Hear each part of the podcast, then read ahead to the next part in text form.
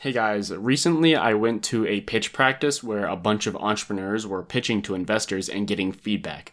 Now, I recorded a podcast about that and I think it's really interesting, and I'm talking a lot about the value I was able to get just by being in the room while experts were talking and giving feedback to people who were pitching, doing something that I'm going to be doing very soon. And I thought it was super important, so I can't wait to release that podcast.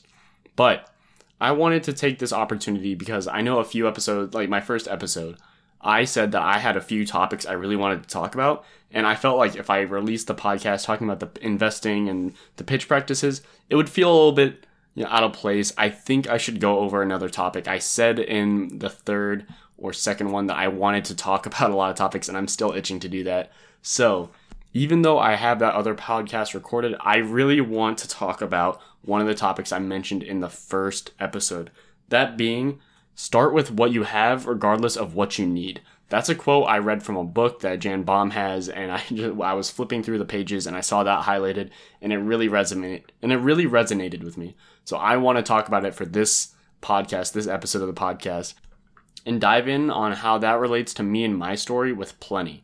Because, of course, as you can probably guess, as a college student, I do not have all the resources I need to start a business. That includes funding, teammates, a network, and even time. So, of course, that is going to be applicable to me, and it's probably going to be applicable to pretty much anyone.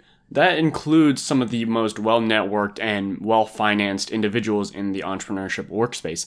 Think someone like Elon Musk, who has probably enough money to start a business from the ground up without even going through fundraising, although maybe I'm overestimating his worth and how how much it cost, or underestimating how much it costs to start a business. But he also has the network I'm sure he needs to start a business. He has the reputation, and he somehow even seems to have the time to start a business. I know that even with Tesla and the Boring Company, he seems to be able to have the time to start any project he wants, which I'm sure it's not the case. I know that I've seen on a lot of interviews with him, he talks about the fact, or at least one of the most frequent questions he gets asked is, even being the C E O of Tesla and the Boring Company, you seem to always have time to start a new project. How do you find the time? How do you do it? And I can't necessarily speak for Elon Musk, but I can guarantee you it's probably not because he's not doing anything three days out of the week thinking, oh, I can just use that to start another business.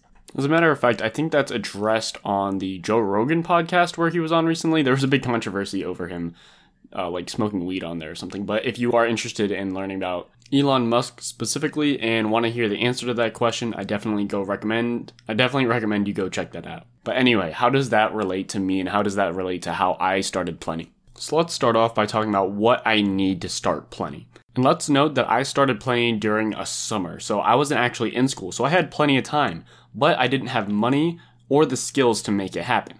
The two technical requirements for me to make an app that would be Plenty is to have a media posting system and a transaction system. Those are, from a technical standpoint, what Plenty is and what the requirements are for Plenty as an app. Now, I knew I could go about developing Plenty in a few different ways. First, I could hire a developer. Second, I could be the developer and develop the app myself. Or third, I could bring on teammates to develop it my, to develop it as a team, not myself, and pay them through equity. So, So starting with point one, I didn't have the funding to hire a developer. And I knew that if I hired a developer now, I would have to continually pay them for as long as I wanted them to keep developing the app. And I think long term, this was a very unsustainable goal for me. So I kind of crossed that off my list. Second, even though I knew I could develop the app myself, I'm an I T major, I'm relatively familiar with a lot of the stuff that goes into web development, well, app development as a whole. I did not think that I could, not, not Not that I didn't think I could pull it off, I thought it was, once again, very unsustainable for me to not only continue working on the app, but learning how to develop the app and then continue to apply that while I'm doing the business side of all that goes into a startup. So I kind of crossed that off of my list as well. So here's my last option, which is to bring on co-founders. Now, I am friends with quite a few ComSci students, but I did not know anyone who was who was readily available and skilled at developing apps. So I have none of my three options that I laid out that I know of. What do I do from here? Because clearly I didn't quit. Well, going back to starting with what you have and not what you need, I continued, I started the development process myself. I started making user experience flowcharts. I started doing research on what kind of technologies we need to make running the app possible, such as A W S and other services like that. I started to think about what languages we should use to develop the front and back end in. I started breaking the app down into its simplest parts so that when I talk to developers, I can tell them exactly what I need from them, that being how I got those two things before, where it comes to being able to post media and a transaction system. These are a lot of things that technically I can't really use at the moment, but you can bet that they became useful as soon as I got my developers. Now, once again, let's go back to talking about starting with what you have and not what you need. So, I need developers, but I don't have them. What do I have? I'm a college student here at Towson University, and I'm aware of the Student Launchpad, I'm aware of Jan Baum, and I'm aware of the ComSite department, and I'm slightly aware of the Software Engineering Club. So I reached out to my current mentor, Jan Baum, and said, Jan, I really am looking to start my, my startup, but I don't know where I can start. Can you please connect me with some developers in the Baltimore area, not so that I could bring them onto my team, but so that I could ask some questions of them. Ask questions like, how do I bring developers onto my team? How do I incentivize that? What are the next steps I should take? And shout out to Jan, she connected me with a lot of amazing developers in the area, and they gave me some amazing advice. One of them, who was an experienced developer, sent me a great amount of information. First off, they gave me a kind of online guide to how to hire a developer, which I found really helpful. And I'll link that article in the description of the podcast. And if you go through and read it, you'll see that it actually kind of plays into a lot of the stuff I do later down the line. So thank you to the guy who suggested that article to me and linked me to it. It was a great help. He also gave me a lot of advice on how to go about developing a product. But in the end, he did suggest that I and I, I developed the app myself. Now, that was great, and I definitely loved talking to him, but I knew that that wasn't a sustainable thing for me. So the next person I talked to was a developer and a, a teacher here at Towson University, and I was lucky enough to get in contact with him, and he was very excited about my project.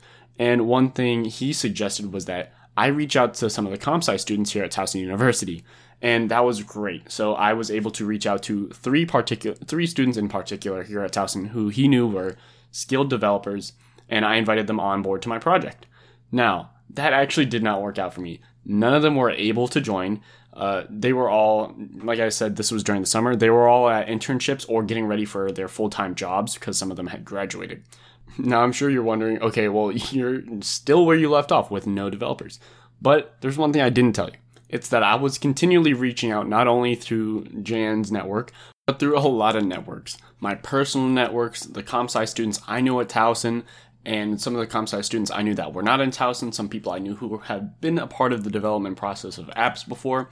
And also, one day on a whim, my friend and coworker, Matthew Lowinger, over at the Student Launchpad, he thought I would be a great match and of great interest to an organization over at Hopkins University, T C O Labs, the Hopkins Hatchery.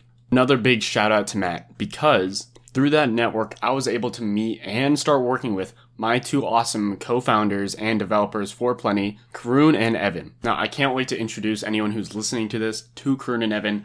They are great. They are very skilled developers. And the reason that they came on, which is very important for me and everyone else to keep in mind, is because they were interested in an app that was based around philanthropy and charitable giving, which I think is the best reason you can come on board a project, is because you are genu- genuinely interested in the goal of the project. And that goes double for something like Plenty that is based around social causes and based around trying to make things happen for people, not for profit, but because you care about something. But that is not the point of this podcast, so I'll be sure to get them on and talking at some point. However, let's get back to the point at hand. So I was able to start with very little. Without development skills, all I had was my network, no money to pay anyone with, and no idea how to develop an app, to where I am at now, where I have two developers as co-founders doing an amazing job, and I have a large knowledge of information on how I should go about moving forward with developing my app, strictly by knowing about, let's say, ten people, Jan, Matthew, and any of my own friends I know here from Towson.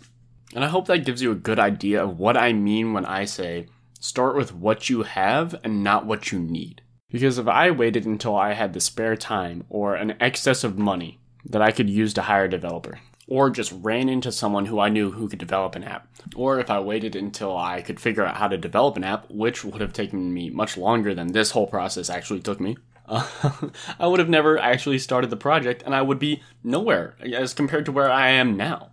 So I hope after hearing that, anyone who wants to start a business out there who thinks, oh, I can't do that because I don't have the resources, now there's a little bit less fear around that, knowing that you don't need them to keep moving forward. And I hope you know that if you don't start now, there there's a good chance that you might never get started because you'll never really just have all the time and have all the money and have all the people you need to start a project.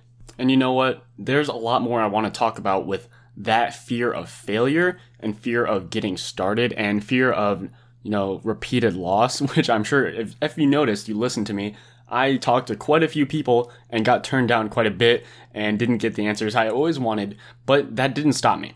And that's another topic I want to talk about, but I noticed that this podcast is getting a little bit longer. I notice I talk a lot more than I usually would think I do, and they're starting to stretch more and more.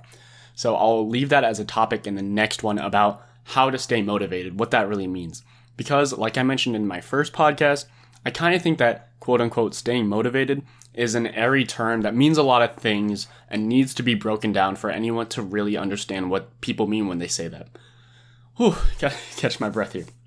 So hopefully I'll be able to talk about that in the next one. Maybe I'll release the podcast I mentioned before. Maybe I'll talk about something different, but that's definitely a topic I want to cover, and I'll cover it sometime soon.